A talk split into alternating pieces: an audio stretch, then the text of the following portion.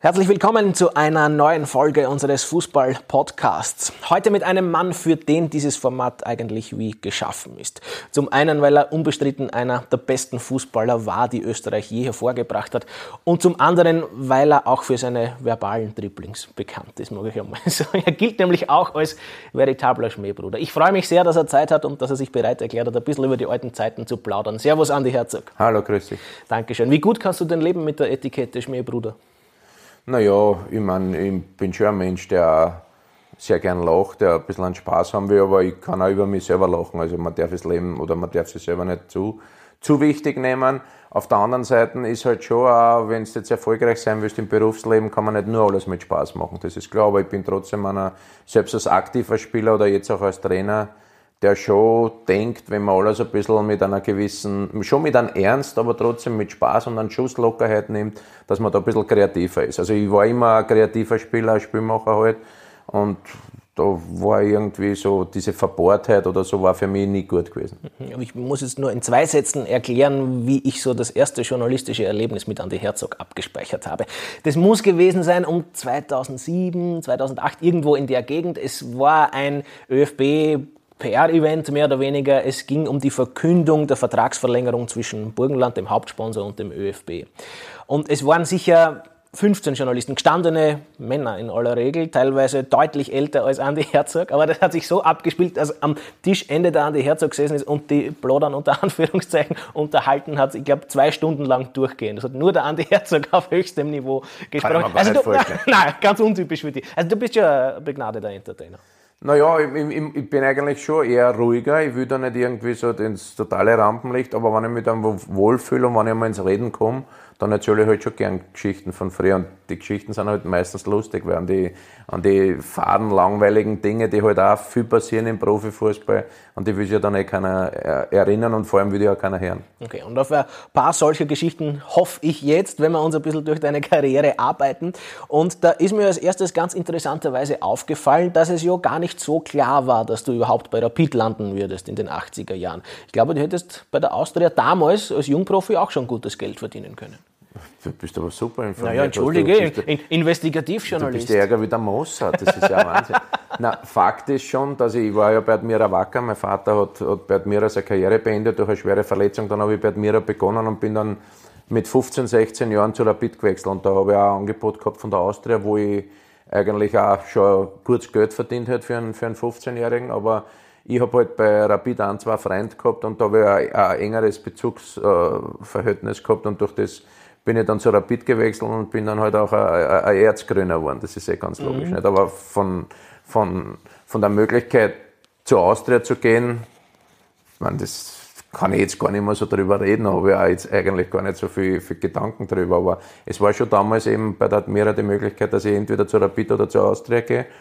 Und wie gesagt, ich habe schon damals nicht jetzt aufs Geld geschaut, das habe ich jetzt dann in meinem Laufe meiner Karriere immer wieder ein Die paar Geschichte Mal passiert. wiederholt sich dann. Die Geschichte ja, mit, wiederholt sich dann im Profisport, da komme ich aber jetzt, jetzt erst drauf. Mit, mit einem guten Angebot von der Austria. Ja, genau, da, genau. Wollen, wir den, wollen wir den zeitlichen Sprung vielleicht gleich tätigen? Sollen wir die, die Causa vielleicht gleich erklären? Ich glaube, das war so im Jahr 2002 oder 2003, zum Ende deiner zweiten ja, Ära bei 2000, 2002. Da gab es einen Riesenwirbel um ein angeblich von dir getätigtes oder eben nicht getätigtes Zitat, von wegen, du hättest zur Austria gehen können und dort viel mehr verdienen. Ja, das ist, das ist ja, das Zitat habe ich ja gesagt. Ich habe gesagt, ich, wenn ich aufs Geld geschaut hätte, hätte ich müssen zur Austria gehen, aber ich bin halt ein Rapidler und bin deswegen zu Rapid wieder zurückgegangen von Werder Bremen und habe ein Viertel oder Fünftel von dem verdient, was ich bei der Austria verdienen hätte können. Aber das ist mir dann ausgelegt worden in einer, in einer Zeitung als Überschrift, ich wäre lieber bei Austria gewesen. Und das hat mir dann natürlich auch bei Rapid große Probleme bereitet, vom, innerhalb des Vereins. Und dann habe ich als nächste Heimspiel nicht spielen können, weil die Fans auf die Barrikaden gegangen sind. Im Laufe einer Profikarriere passieren so viele Sachen, aber es sind halt auch hin und wieder Sachen passiert, die du nicht akzeptieren kannst, weißt, weil, weil das ist ja jetzt nicht eine, lustige Geschichte oder ein kleiner Irrtum, sondern da hat man einer, äh, das Wort im Mund verdreht und das, das kann ich denen eigentlich nie verzeihen. Das geht nicht, weil es mir auch dann im Endeffekt bei Rapid wahrscheinlich auch noch ein Jahr meiner Fußballkarriere gekostet hat. Okay, jetzt habe ich mich eh schon wieder dabei ertappt, wie ich den chronologischen Faden verloren habe. Ich fürchte, das wird noch ein paar Mal passieren. Wir sind eigentlich in den späten 80ern.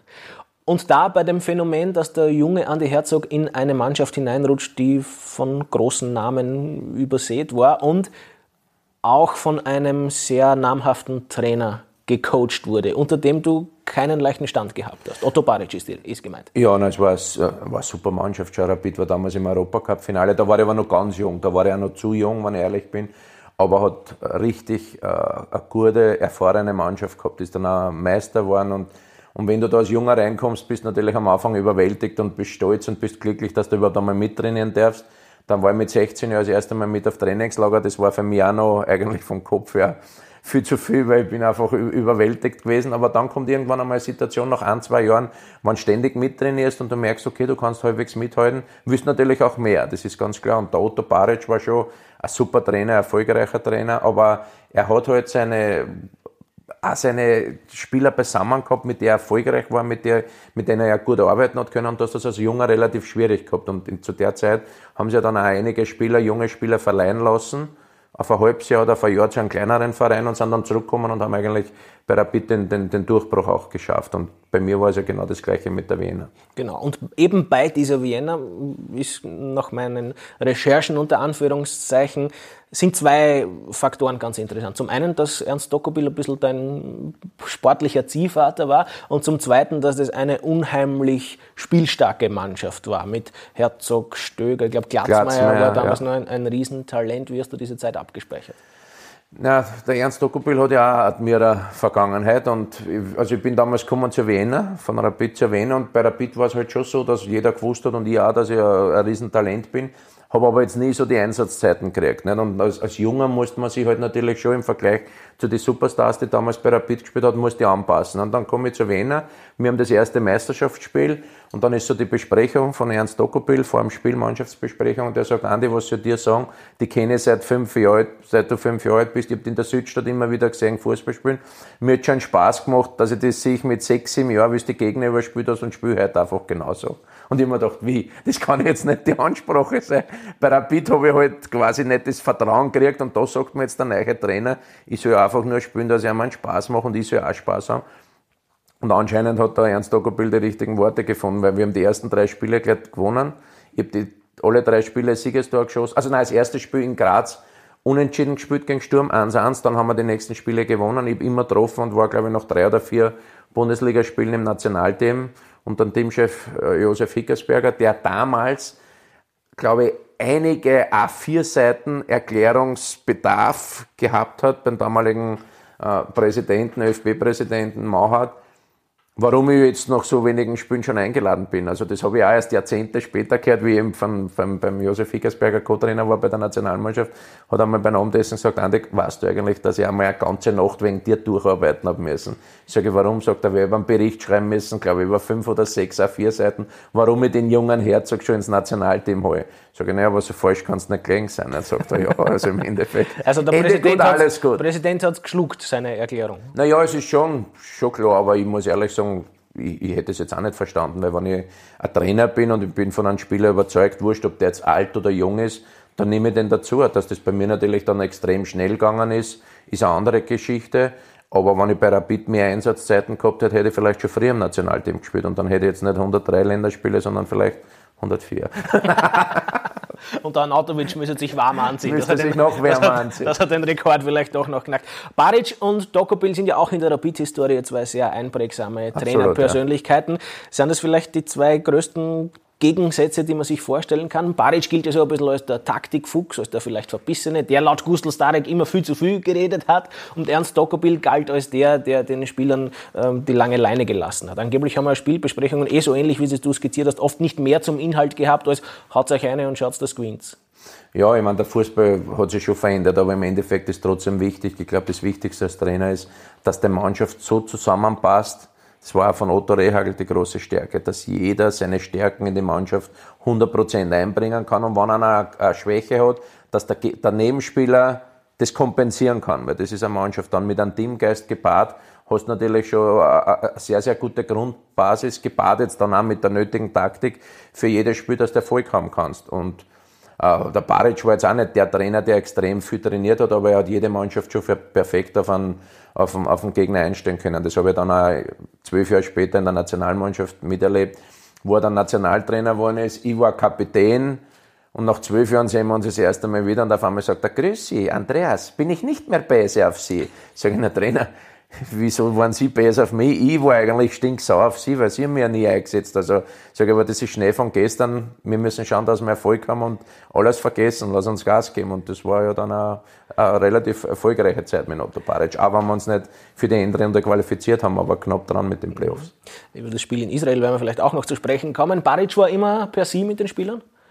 Hm, ich weiß jetzt nicht. Also, Wie es ihm gerade eingefallen ist. Ja, nein, aber, aber er hat halt schon seine Qualitäten gehabt, keine Frage, aber er war trotzdem auch äh, ein Schlitzohr, weil eins meiner ersten Trainings hat er mich genommen, dann nach dem Spiel, und du musst dir vorstellen, in, im alten Rapidstadion war der Gang, dann hat es gegeben rechts, wenn du runtergekommen bist, die Stufen, rechts war die U21-Kabine und links war die Kabine von der Profimannschaft. Und ich war halt der Jüngste und war der Einzige, der sich noch in der U21 umgezogen hat, müssen oder dürfen oder was weiß ich immer.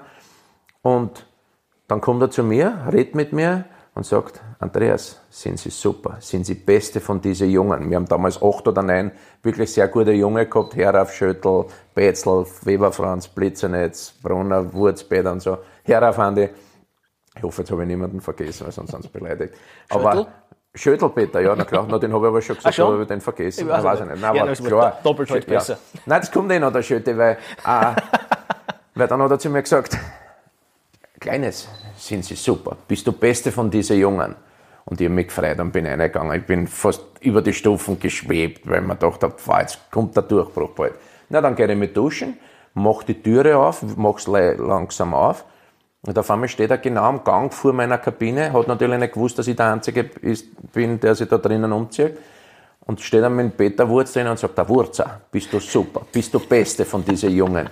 Und ich mache die Tür wieder zu und denke mir, ist der Depper, der hat doch gerade zu mir gesagt, ich bin der Beste von den Jungen hin und her. Und dann bin ich rüber zum Peter Schöttl, weil man gedacht habe, mit denen, mit denen habe ich ein super Verhältnis gehabt, sage ich, Schötte, bitte sagen wir jetzt eins. Sei ehrlich und sag mir, das sagt er, wieso, was meinst du? Dann sage ich, der Baric hat gerade mit dir geredet und hat gesagt, du bist der Beste.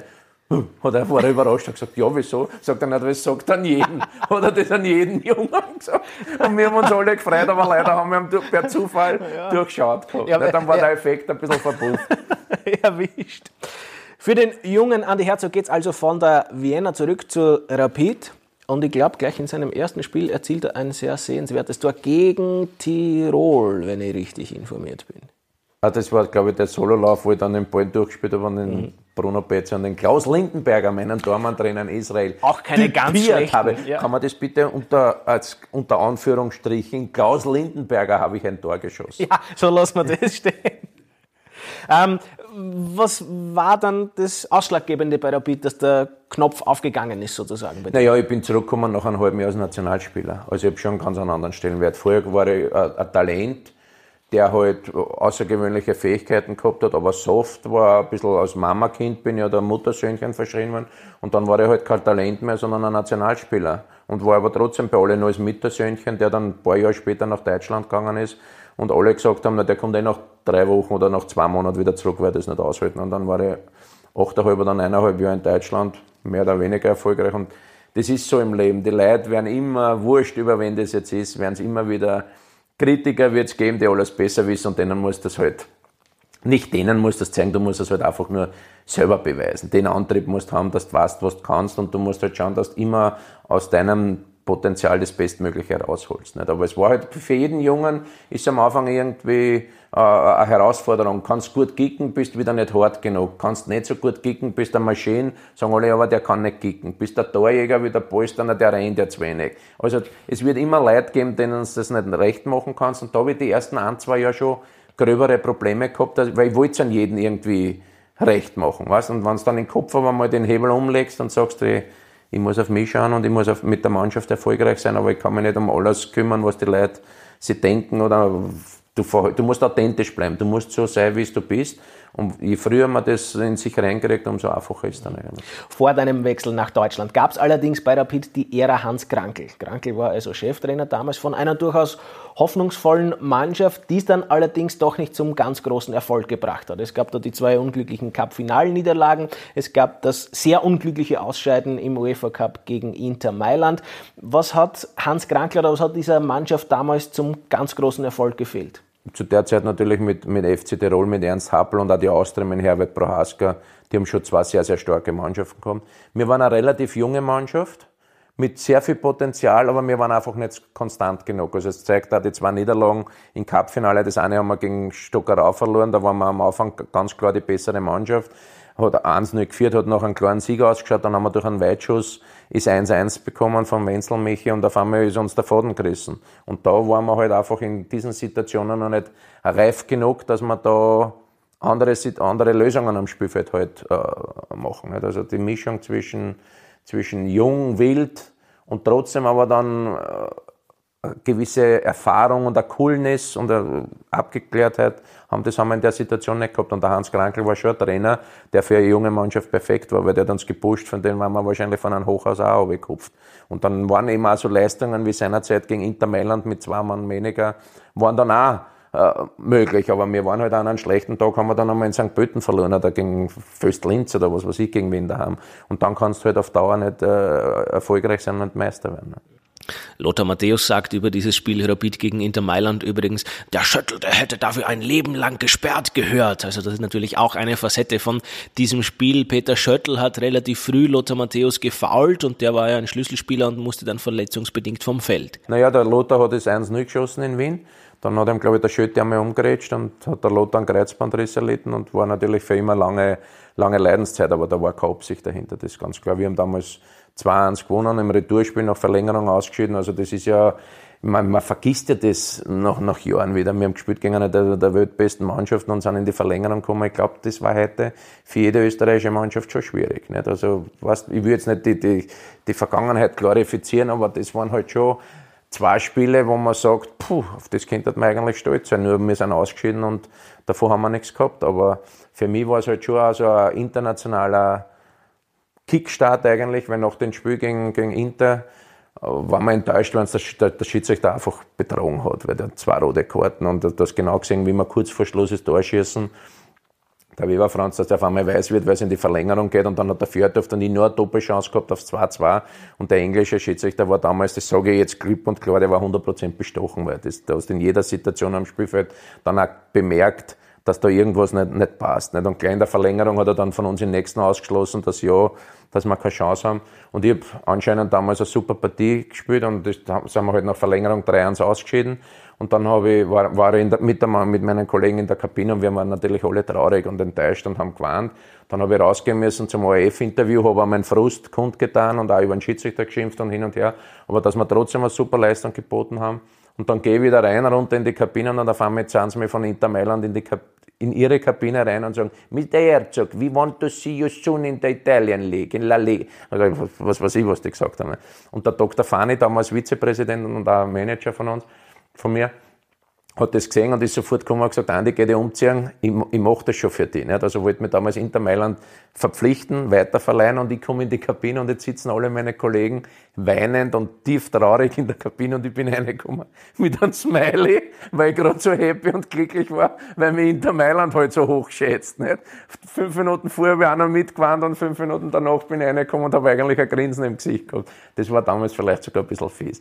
Warum wurde es nichts mit dem Wechsel zu Inter Mailand? Na, sie wollten mich äh, kaufen und dann verleihen zu Bologna oder irgendwo hin und das, das, das wollte dann aber nicht. Es gab dann aber doch einen Auslandstransfer und zwar im Jahr 1992. Andi Herzog wechselt also nicht nach Italien, sondern nach Deutschland zu Werder Bremen. Und das war Liebe auf den ersten Blick, auch weil Otto Rehagel auf Wienerisch gesagt ein bisschen einen Stand auf dich gehabt hat. Und Otto Rehagel sich das erste Mal telefonisch bei dir schon vor zwei, drei Jahren davor gemeldet hat, bevor du zu Werder Bremen gewechselt bist. Die Geschichte musst du bitte erzählen. Ja, also auf der einen Seite war es für mich einfacher, weil von grün-weiß zu grün-weiß war es einfacher da, wenn wir die Dressen nicht so viel merken brauchen, war alles intuitiv und instinktiv.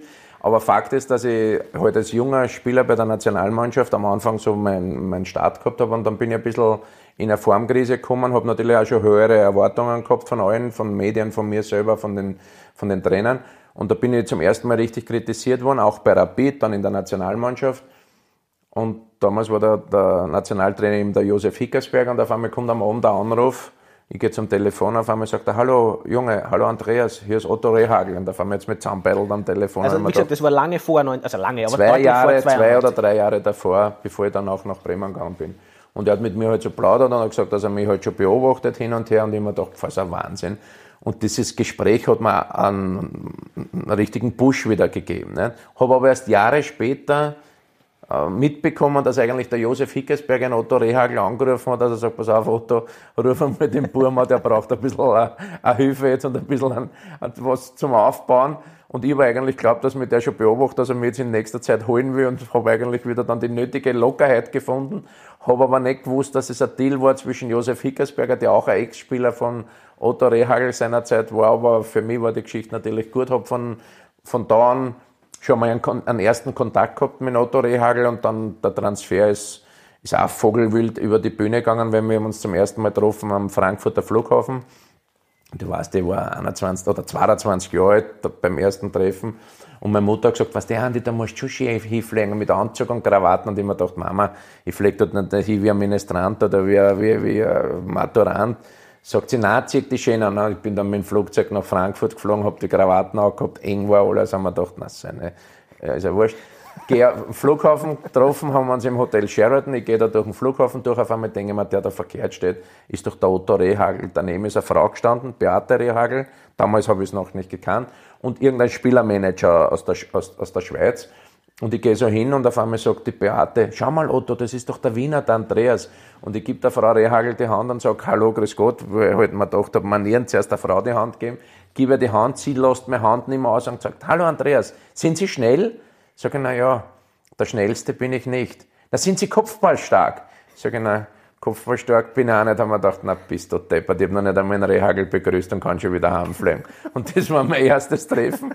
Und er war halt, er hat den Spieler beobachtet und sie hat immer, war bei jedem Treffen dabei und hat so ein bisschen den Charakter ausgelotet und so. Und dann hat sie eigentlich in, in Otto es okay gegeben, anscheinend. Also, also spielerisch habe ich ihn überzeugt und, und, und charakterlich habe hab ich sie überzeugt, die Aber Frau Trainer. Diese Legende gibt es ja tatsächlich, dass die Beate offenbar der einzige Mensch auf der ganzen Welt war, der Otto Rehagel was sagen durfte. Overrulen hat können. Ja, ja, genau. War das wirklich Nein, so? aber ich, das weiß ich jetzt nicht. Aber damals in der Situation, also wenn ich, was ich jetzt live oder am eigenen Körper miterleben habe können, war das schon so, dass, der, dass die zwei super Verhältnis miteinander gehabt haben und sie auch einen, einen, einen gewissen Instinkt gehabt haben, ob der Spieler halt auch mit dem ganzen Drumherum dann auch in die Mannschaft hineinpasst, weil Bremen war zu der Zeit Europacup-Sieger, der Pokalsieger, eine fantastische Mannschaft, aber es war trotzdem alles sehr, sehr familiär. Und da war für mich natürlich von Anfang dann auch alles viel einfacher. Mhm, und es ist ja im wahrsten Sinne des Wortes gleich durch die Decke gegangen mit dir, Saison 1 und gleich Meistertitel.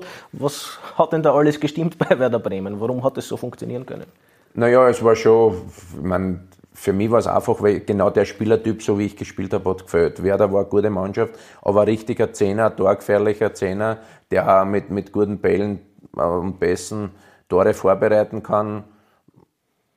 Den haben sie da ein, zwei Jahre gesucht und ich bin dann hingekommen und habe mir halt beim Training auch beweisen wollen, dass ich verteidigen kann. Hin und her bin ein paar Mal reingerutscht, vor allem mit der Drehhagel das Training abgebrochen und er hat mich geholt und hat alle zusammengeholt und gesagt, schaut einmal, Andreas, Jungs, habt ihr das gesehen, wie der hineingrätscht? Na, das kann er gar nicht. Das will ich gar nicht mehr sehen von dir. Dafür haben andere Spieler die Qualität, dass sie hinten alles umhauen und eine rutschen. Und mir gedacht, ah, das ist Leihwand. Da bin ich genau richtig. Und dann habe ich mich halt auf meine Stärken besinnen können und wir sind wirklich im ersten Jahr gleich Meister geworden und ich habe gleich eine super, super Saison gespielt, bin Zweiter geworden bei der Fußballer des Jahreswahl in Deutschland hinter Andreas Köpke und dort selbst mein Trainer, der Otto Rehagel, gesagt, das ist eine Riesensauerei, weil eigentlich hätte ich Fußballer des Jahres werden müssen. In Deutschland und das als Ösi, muss dir vorstellen. Ich war ja vorher der, der, der Schluchtenscheißer und hin und her so die Spitznamen für die Österreicher, respektlos oder mit wenig Respekt und im Spaß auch. Und nach den einen Jahren war er auf einmal der Alpenmarathoner, der Mozart hin und her. Durch das ist das schon alles relativ schnell nach oben geschossen und dementsprechend schwer war dann auch das zweite Jahr, weil die Erwartungen immer größer waren. Du bist dann, glaube ich, auch dieser Gala ferngeblieben. Um deine ja, er hat mir verboten, dass ich hingehe. Also das hat es noch nie gegeben, weil das war die Kickerwahl und es hat es noch nie gegeben, dass dann ein Fernblem ist und er hat gesagt, da gehen sie nicht hin und die waren natürlich dann auf mich aus, aber ich habe meinen Trainer halt nicht widersprechen können. Und ich glaube, du bist dann auch bei den Medien ein bisschen in Ungnade gefallen. Ähm, und das ist ein Thema, das ich eh ganz gern behandeln mag, weil ich mir immer so ein Schutzschild aufbaue. Wenn es heißt, ah, die österreichischen Boulevardmedien und die Journalisten, ihr kennt euch alle nicht aus, ist viel zu hart, dann gehen wir österreichische Journalisten gerne her und sagen, schaut euch einmal an, was in Deutschland los ist und schaut euch mal, was Bild und Co. mit den Spielern aufführen, wenn die nicht gescheit spielen.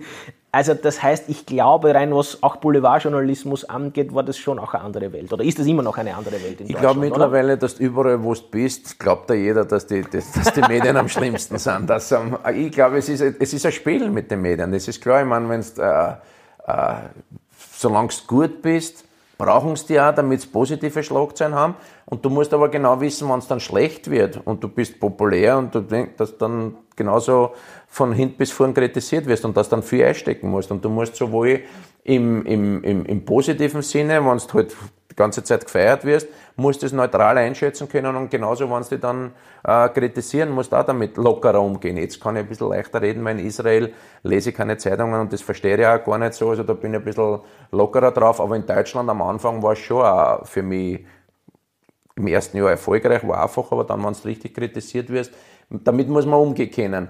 Schlimm ist nur, wenn es ein bisschen äh, persönlich wird und es hat eigentlich gar keinen Sinn und keinen kein, kein, kein Verstand, warum jemand dann irgendwas schreibt, was eigentlich nicht stimmt. Da bin ich dann richtig sauer geworden.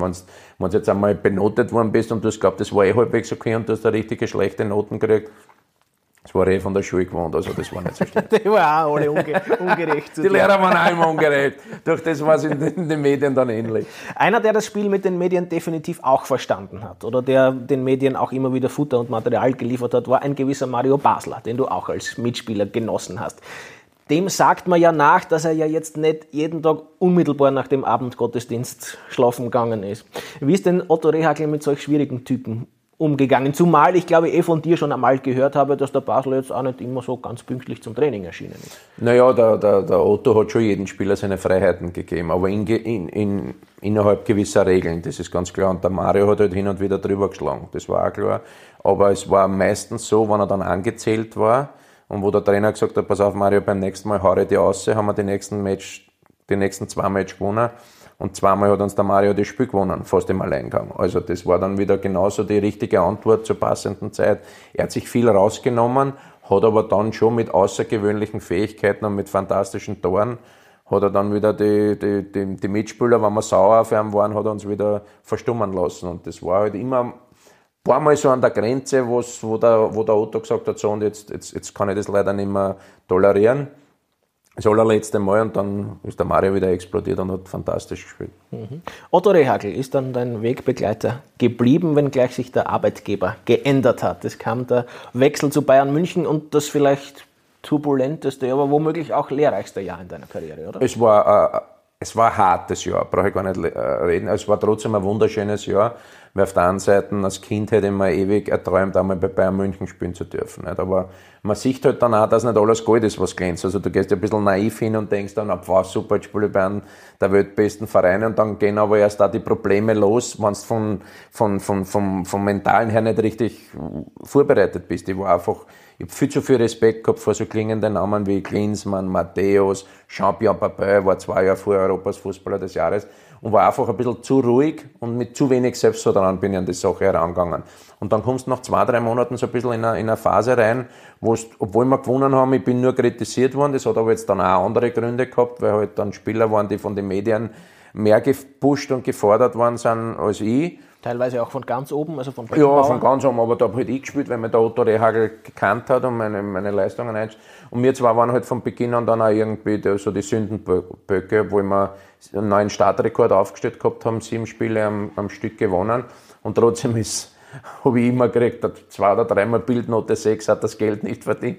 Ich habe noch so schlecht spielen können. In Bremen habe ich maximal gekriegt, einen Fünfer, also schlecht. In München, obwohl wir gewonnen haben, war ich auf einmal, hat das Geld nicht verdient. Also da also, am Anfang. Du hast nichts davon gehabt, dass der Chefreporter ein Landsmann von dir war? Nein, nein, das nicht, aber am Anfang denkst du halt, na, wie, wie, was ist denn da los? Das gibt's ja nicht. Ich meine, ich habe jetzt nicht gut gespielt, aber so schlecht auch nicht. Und im Nachhinein kommst du dann halt auf irgendwelche Strömungen drauf nutzt jetzt gar nichts drüber zu reden, aber, aber für mich war halt das Jahr schon extrem schwer und da hätte ich eben diese Pfeifen-Mentalität braucht. Da war ich zu ruhig, ein bisschen zu, zu verhalten und das war mein eigener Fehler jetzt im Nachhinein. Das muss ich auf, auf mich, auf meine eigene Kappe nehmen.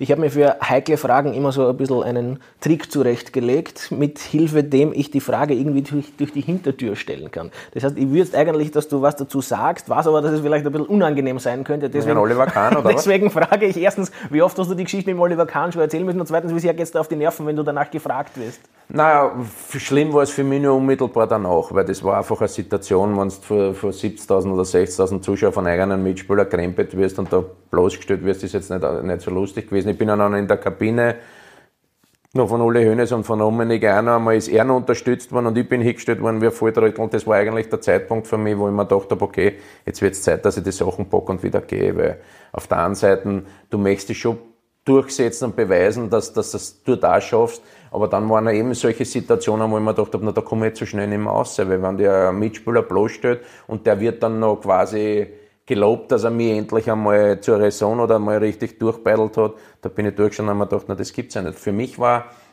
auf der einen Seite natürlich schon eine tolle Geschichte, dass der Otto Rehagel, mein ehemaliger Trainer, mit mir auf einmal Bayern-Trainer war oder von mir Bayern-Trainer war. Auf der anderen Seite war es vielleicht im Nachhinein, obwohl ich den Otto liebe, ein, ein gewisser Nachteil, weil er hat das ist ja alles in die Medien gekommen und er hat halt jetzt nicht vielen vertraut, außerhalb oder auch innerhalb der Kabine. Und jetzt war ich immer der erste Ansprechpartner für ihn, er hat mir alles erzählt, was alle hin und her.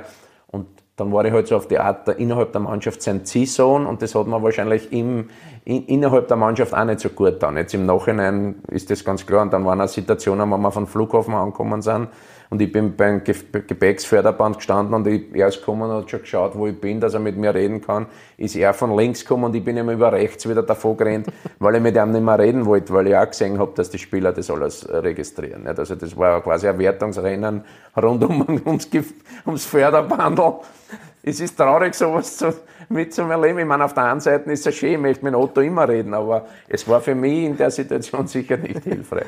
Woran ist denn Rehagel letztlich gescheitert? Eine These ist ja, er kann bei Großclubs nicht realisieren. Nein, das nicht. Er, er hätte sicherlich auch seine Erfolge gehabt, keine Frage, aber das, das, das ist schwierig. Er ist halt schon ein Mensch, der, der seine Entscheidungen la trifft. Er war bei Werder Bremen der Alleinherrscher und das geht bei Bayern mit, mit bei Kaiserslautern später dann auch wieder? Überall war, war. Selbst in Griechenland, obwohl er die Sprache nicht perfekt kennen hat, am Anfang Schwierigkeiten gehabt. Dann ist der Präsident wie eine Eins hinter ihm gestanden und das braucht ihm so ein Trainer. Und ich glaube, dass das heutzutage nicht funktionieren würde mit einem Otto Rehagel. Auf seine Art schon noch, wenn ihm der Verein die, das Vertrauen schenkt und er soll so arbeiten, wie er will. Aber heutzutage, dass da drei Leute gibt, die ihm die Mannschaft zusammenstellen und dann hast du einen Sportdirektor über ihm, der ihm noch dazwischen redet und hin und her. Das geht bei Otto nicht gehen. Der Otto hat für alles äh, seine Entscheidungen getroffen. Der hat da ein, zwei Leute braucht, die ihm unterstützt haben. Aber die letztendlichen Entscheidungen hat er getroffen. Und das ist ja jetzt in, in England beim Ferguson oder beim Arsene Wenger ähnlich gewesen. Das ist halt jetzt eine Modeerscheinung, dass jeder Verein für jeden, für jeden Bereich ein, zwei Leute angestellt hat, ob das schlussendlich dann alles zu einem positiven Grundergebnis führt, das weiß ich nicht. Also für, den, für den Trainer ist die Aufgabe dann sicherlich nicht leichter. Ab wann war für dich klar, dass es bei Bayern München keine Zukunft für dich gibt? Und wie hast du dann die zweite Ära bei Werder Bremen? Na, das war eben, eben nach, dem, nach dem Vorfall in Stuttgart. Und der Oli Kahn ist dann zu mir gekommen, hat sich entschuldigt und ich habe gesagt, na Oli, ist eh schon zu spät, ist ja wurscht. Und ich meine, wir sind, wir sind Profis, man muss das auf Dauer dann auch irgendwann einmal wegstecken. Es war für mich halt eine, blöde Situation. Und ich habe gesagt, ich gehe dann auch weg. Und er hat gesagt, nein, Andi, bleib. Er war der Einzige bei Bayern, Oliver Kahn war der Einzige, der gesagt hat, Andi, bleib weil das erste Jahr ist für jeden neuen Spieler, vor allem für Offensivspieler und jetzt keine deutschen, sondern ausländische Spieler, wenn ich die gleiche Sprache gesprochen habe, extrem schwer. Und da hat er recht behalten und gesagt, Olli, das ist jetzt lieb, dass du das sagst, aber ich will wieder weg, weil ich sehe da jetzt nicht so, dass ich das so schnell ändern könnte, dass ich da mit den wieder mit den selbst so dran spiele, die ich als kreativer Spieler, äh, das, das ich als kreativer Spieler benötigen. Ich bin dann, hat sich der Basler wieder eingemischt, dann machen wir doch einen Wechsel. Ich gehe zu den Bayern, er, Herzog soll wieder zurückkommen und dann so ein Jahr drauf. Gekommen, so ist gekommen, ich bin im nächsten Jahr gleich wieder 15 Tore geschossen, habe eine meiner besten Saisonen gespielt, weil ich halt auch wieder ein bisschen befreiter war, ne? das ist klar. Und du hast dann bei deiner zweiten oder bei deiner Rückkehr zu Werder Bremen irgendwann einmal Kontakt oder Bekanntschaft mit einem gewissen Felix Magath gemacht, der dir als Trainer wie in Erinnerung geblieben ist, zumal es eine sehr interessante Anekdote gibt, die nämlich besagt, dass Magath mehr oder weniger schuld daran ist, dass du fast einmal verschollen gegolten In Herzlake, irgendwo in Niemandsland im Nordwesten Deutschlands da in der Pampas haben wir, haben wir immer einen Waldläufe gemacht und immer gedacht, wir, wir rennen immer eine Stunde und habe halt den Trainer zeigen wollen, dass ich einmal eine Stunde neben ihm vorne rennen bin über meine Also Margaret ist immer mitgelaufen? Er ist immer mitgelaufen, er war topfit, also der, der hat uns teilweise noch bei den Läufen zerstört, nicht alle Spieler, aber die halt nicht so gern gelaufen sind. Und ich mir gedacht, jetzt zeige ich das einmal drinnen, bin neben ihm gerannt und habe immer so ein bisschen auf die Uhr geschaut und mir gedacht, so jetzt eine Stunde und dann ist so ein bisschen ein Hügel raufgegangen, wobei dort fast alles flach war, aber das war auf einmal im Wald ein kleiner Hügel und ich bin da aufgezogen. Da haben wir gedacht, jetzt ist fertig und er hat gesagt, was ist Ösi? Was ist los? Sag ich, fertig, oder? Sagt er, nein, nein, wir laufen noch weiter. Und dann sind wir, glaube ich, nur eine halbe Stunde oder eine Stunde weitergelaufen und da habe ich mich aber übernommen gehabt vorher. Und dann bin ich mit ein, zwei anderen Spielern hinten abgerissen und dann haben wir uns halt in dem Wald da oder in dem Park verirrt und das waren für den Felix natürlich schon gute Momente, wenn er gesehen hat, dass er so hart trainiert, dass da einige, Problem, einige Spieler Probleme kriegen. Es, er hat ja den Leitsatz immer gehabt, Qualität kommt von Qual. Also das, aber eines möchte ich schon sagen, natürlich hatten wir so eine, Geschichte, wo wir öfters miteinander gestritten haben. Aber ich glaube, als dein Lieblingstrainer ist er nicht in die Geschichte Naja, aber ich war, ich war Kapitän zu der Zeit und oft sind Spieler zu mir gekommen und haben gesagt, Andi, bitte red mit dem Trainer, es ist ein bisschen zu hart, wir sind hin und her. Und dann bin ich rübergegangen als Kapitän, halt als Vertreter von der Mannschaft und habe mit ihm quasi Diskussionen gehabt. Und dann hat er wahrscheinlich meistens geglaubt, dass ich nicht so hart trainieren will. Ne? Also ich meine, ich war jetzt auch nicht der Freund von kilometerlangen Waldläufen, aber, aber oft hat es halt Diskussionen gegeben, wo ich eigentlich gar nicht irgendwas damit zu tun gehabt, sondern nur weil ich Kapitän war und für den einen oder anderen Spieler mal sprechen wollte. Ne? Und hast du dann aber die Watschen abholen müssen vom Mann? Nein, es ist wurscht, das Kapitän muss für die Mannschaft dann einstehen. Aber von, von, vom Fachlichen her war selbst bei, bei Werder Bremen absolut top. Also er hat uns übernommen, hat, wir waren letzter oder vorletzter, sind gleich nach oben geschossen am siebten Platz und dann nach der Vorbereitungsphase haben wir so zwei, drei oder drei, vier Spiele gehabt, wo wir auf einmal total schlecht waren. Und da hat dann Werder wieder die Reißleine gezogen, hat, ihm, hat, ihn, hat sich vom, vom, vom Felix getrennt. Und dann ist er über Stuttgart und über Bayern, also quasi zu einem absoluten Erfolgs- und Top-Trainer avanciert. Ne? Welttrainer geworden. Also ich, ich, möchte jetzt nicht, dass man mich nur immer über diese lustigen Geschichten, dass ich nicht Trainer habe wollen oder hin und her, dass wir oft Wickeln gehabt haben, sondern ich möchte schon, dass ich ihn als Trainer, als fachlichen Top-Trainer schon sehr geschätzt habe. Aber natürlich seine, seine harte Gangart, nicht nur beim Training, sondern so auch teilweise ein bisschen äh, im Umgang mit den Spielern war schon ziemlich zart manchmal. Mhm. Dabei teilt ihr ja, wenn ich richtig recherchiert habe, eine gemeinsame Schwäche für Süßes. Zumindest hat Magath das vor kurzem beim Krone TV Interview. Die, die, Schwäche kann nur er haben, weil mir schmeckt nichts Süßes. Das kann man feststellen. Dann hat er Fake News verbreitet bei uns. Fake News, ja. DFB-Pokalfinale 1999. Werder Bremen gewinnt den DFB-Pokal und ich glaube, du hast das mit einem recht hohen Preis bezahlt.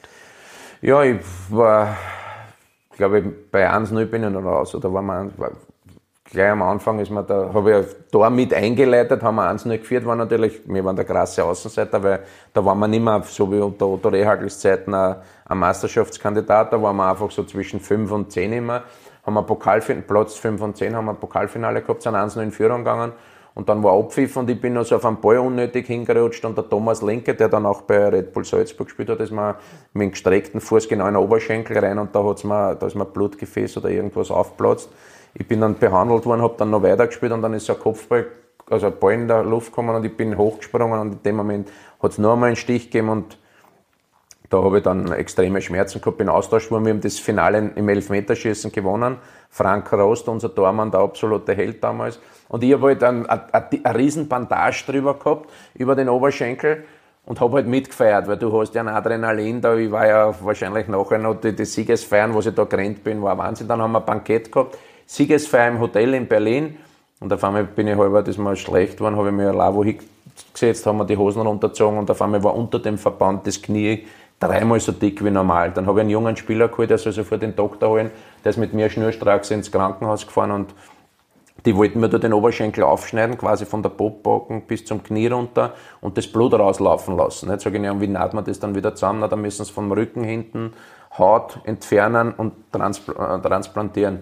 Und zum Glück war unser Werderarzt, der Kali Meschede damals, der leider jetzt auch schon verstorben ist, mit und hat gesagt, nein, nein, wir schneiden noch nichts auf. Andi, solange hat mir unten auf den Fußsohlen gekitzelt, hat gesagt, Andi, solange du da noch was spürst, musst du aber ehrlich sein. Solange du das Kitzeln noch spürst, braucht man nichts aufschneiden. Aber sobald du das nicht mehr spürst, sterben dann die Nerven ab und da, das war eine Katastrophe, weil das Blut, die, die, die, das extreme äh, Blut, das dann die Muskeln und die Nerven im Oberschenkel irgendwie zerquetschen und andrucken und dann kann sein, dass man da vielleicht sogar einen Fuß annehmen muss. Nicht? Und da bin ich ihm ewig dankbar, der ist die ganze Nacht bei mir im Zimmer geblieben und wir haben die, der hat mich ununterbrochen kitzelt und ich war happy, dass es halt nicht noch schlimmer geworden ist.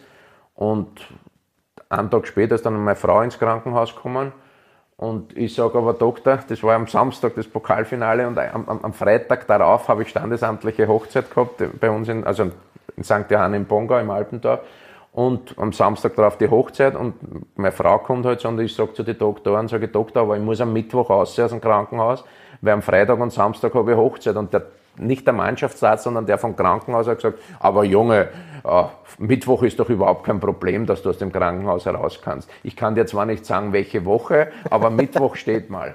Und meine Frau hat dann eben zum Warnen angefangen und, ich habe gesagt, warnst du jetzt wegen meiner Schmerzen oder warnst du, weil wir vielleicht nicht heiraten können?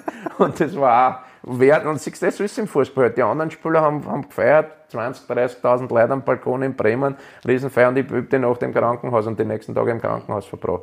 Das gehört einfach dazu, also auf, gehört dazu, klingt jetzt brutal. Das ist logisch, aber man muss, wenn du 15, 20 Jahre Fußball spielst, gibt es nicht nur Happy, happy mhm. Stories. Ne? So, ich quäle dich eigentlich eh schon wieder viel länger, als ich es eigentlich veranschlagt habe, aber ich mag ganz, ganz kurz, ja, das ist halt wahnsinnig spannend. Da wird der Christian Probleme kriegen, wenn er mich noch machen will. und der Molzi Und der Molzi ähm, aber vielleicht noch ein Wort zu deiner letzten Station Rapid und dann müssen wir noch zwei, drei Sätze über deine Nationalmannschaftskarriere verlieren. Stadthallenturnier 2002, glaube ich, war das. Äh, das war eine ziemlich große Show. Andy Herzog wird sensationellerweise, aber trotzdem sich dann doch irgendwie angekündigt habenderweise als Neuzugang bei Rapid präsentiert. Wie hast du diese Präsentation und dann deine letzte Station bei Rapid abgespeichert? Na, für mich war es super, weil ich es hat in Deutschland zwei, drei Angebote gehabt von anderen Bundesligisten, aber da, da wollte mich wer auch nicht hinlassen. Da hätten sie extrem viel Ablösesummen noch verlangt für mich damals mit 32 Jahren. Zu Rapid bin ich, glaube ich, ablösefrei gekommen. Das war so ein, ein Dankeschön von Werder Bremen und ich war glücklich, dass ich wieder bei meinem Verein in Österreich bin und Rapid hat ja damals Probleme gehabt, also sind glaube ich am neunten Platz gestanden und ich mir gedacht, jetzt komme ich im Sommer, wie man gesprochen hat, kommt vielleicht noch der Bauer Michi, der Kühlbauer wird geplant und ich mir gedacht, na servus, mit uns drei spielen wir im nächsten Jahr aber gleich mal einen Titel mit. Ne? Ja, die zwei sind leider nicht gekommen. Und meinen Titel haben wir auch nicht mitgespielt und ich habe halt die Watschen gekriegt. Ich meine, ich habe auch nicht mehr so gut gespielt, das ist klar, aber ich wollte halt, ich war naiv, trotz meines Alters noch immer gedacht, wenn ich komme, geht der Ruck durch die Mannschaft, ich reise alle mit und ich zeige ihnen so ein bisschen die deutsche Professionalität und dann wird es peu à peu wieder besser. Es ist leider nicht so gut gegangen, aber glaube, ein oder zwei Jahre später mit Josef Hickersberger ist ja dann, sind die jungen Spieler eben, Ivan Schitz, Hoffmann, die haben sich in Ruhe entfalten können, weil die Watschen hat halt der Herzog gekriegt, dann habe ich halt meinen mein kleinen Anteil dran. Das das Na, Fakt war es ja dann so, dass ich eigentlich noch ein Jahr weiterspielen wollte und dann auch irgendwie einen Trainerstab oder ein Management bei Rapid weiterarbeitet, aber dann hat es eben diese Probleme gegeben, wo, wo in einer Zeitung gestanden ist, ich wäre lieber bei der Austria als bei Rapid, was irgendeiner, weiß ich bis heute nicht, wer das getürkt hat, aber irgendeiner muss das äh, veranlasst haben, weil so ist meine Zeit bei Rapid ziemlich schnell zu Ende gegangen. Ich war eigentlich immer ein Fanliebling und ab dem Zeitpunkt habe ich einmal nicht zum Training kommen dürfen, weil es Kassen hat, die Fans warten auf mich und wollen mir halt ein bisschen Probleme bereiten. Und da habe ich mir gedacht, boom, das Fußball, Fußballerleben ist schon komisch. Nicht? Mhm. Weil irgendeiner ein Plätzchen schreibt, was ich nicht gesagt habe, bin ich auf einmal der Buhmann bei den Fans. Und da ist halt dann schon ein bisschen ein, ein bitterer Beigeschmack, wie schnell eigentlich alles manipulierbar ist. Nicht? Und ich bin immer authentisch und bin auch ein sturer Hund und ich denke mir dann, pass auf, wenn ihr es nicht verstehen wollt, dann habt mir alle einmal gern und gehe trotzdem meinen Weg weiter. Aber es sind halt immer äh, Kleinigkeiten, sterben dann ein bisschen ab und das ist dann nicht, nicht mehr so, so schön oder bist nicht mehr so bläugig, wie es einmal warst. Okay. Wenn es für dich okay ist, dann machen wir jetzt einmal einen Haken unter deine Clubkarriere und lassen vielleicht das Abenteuer USA kurz aus. Nicht, weil ich nicht spannend fände, sondern weil ich dich ein bisschen verschonen will und dein Zeitbudget. Und machen wir einen ganz kurzen und im Schnellformat abgehaltenen Streifzug durch deine Teamkarriere. Da können wir wahrscheinlich jetzt auch mindestens noch einmal genauso lang sprechen. Bei 103 Länderspielen kommt schon ein bisschen was zusammen.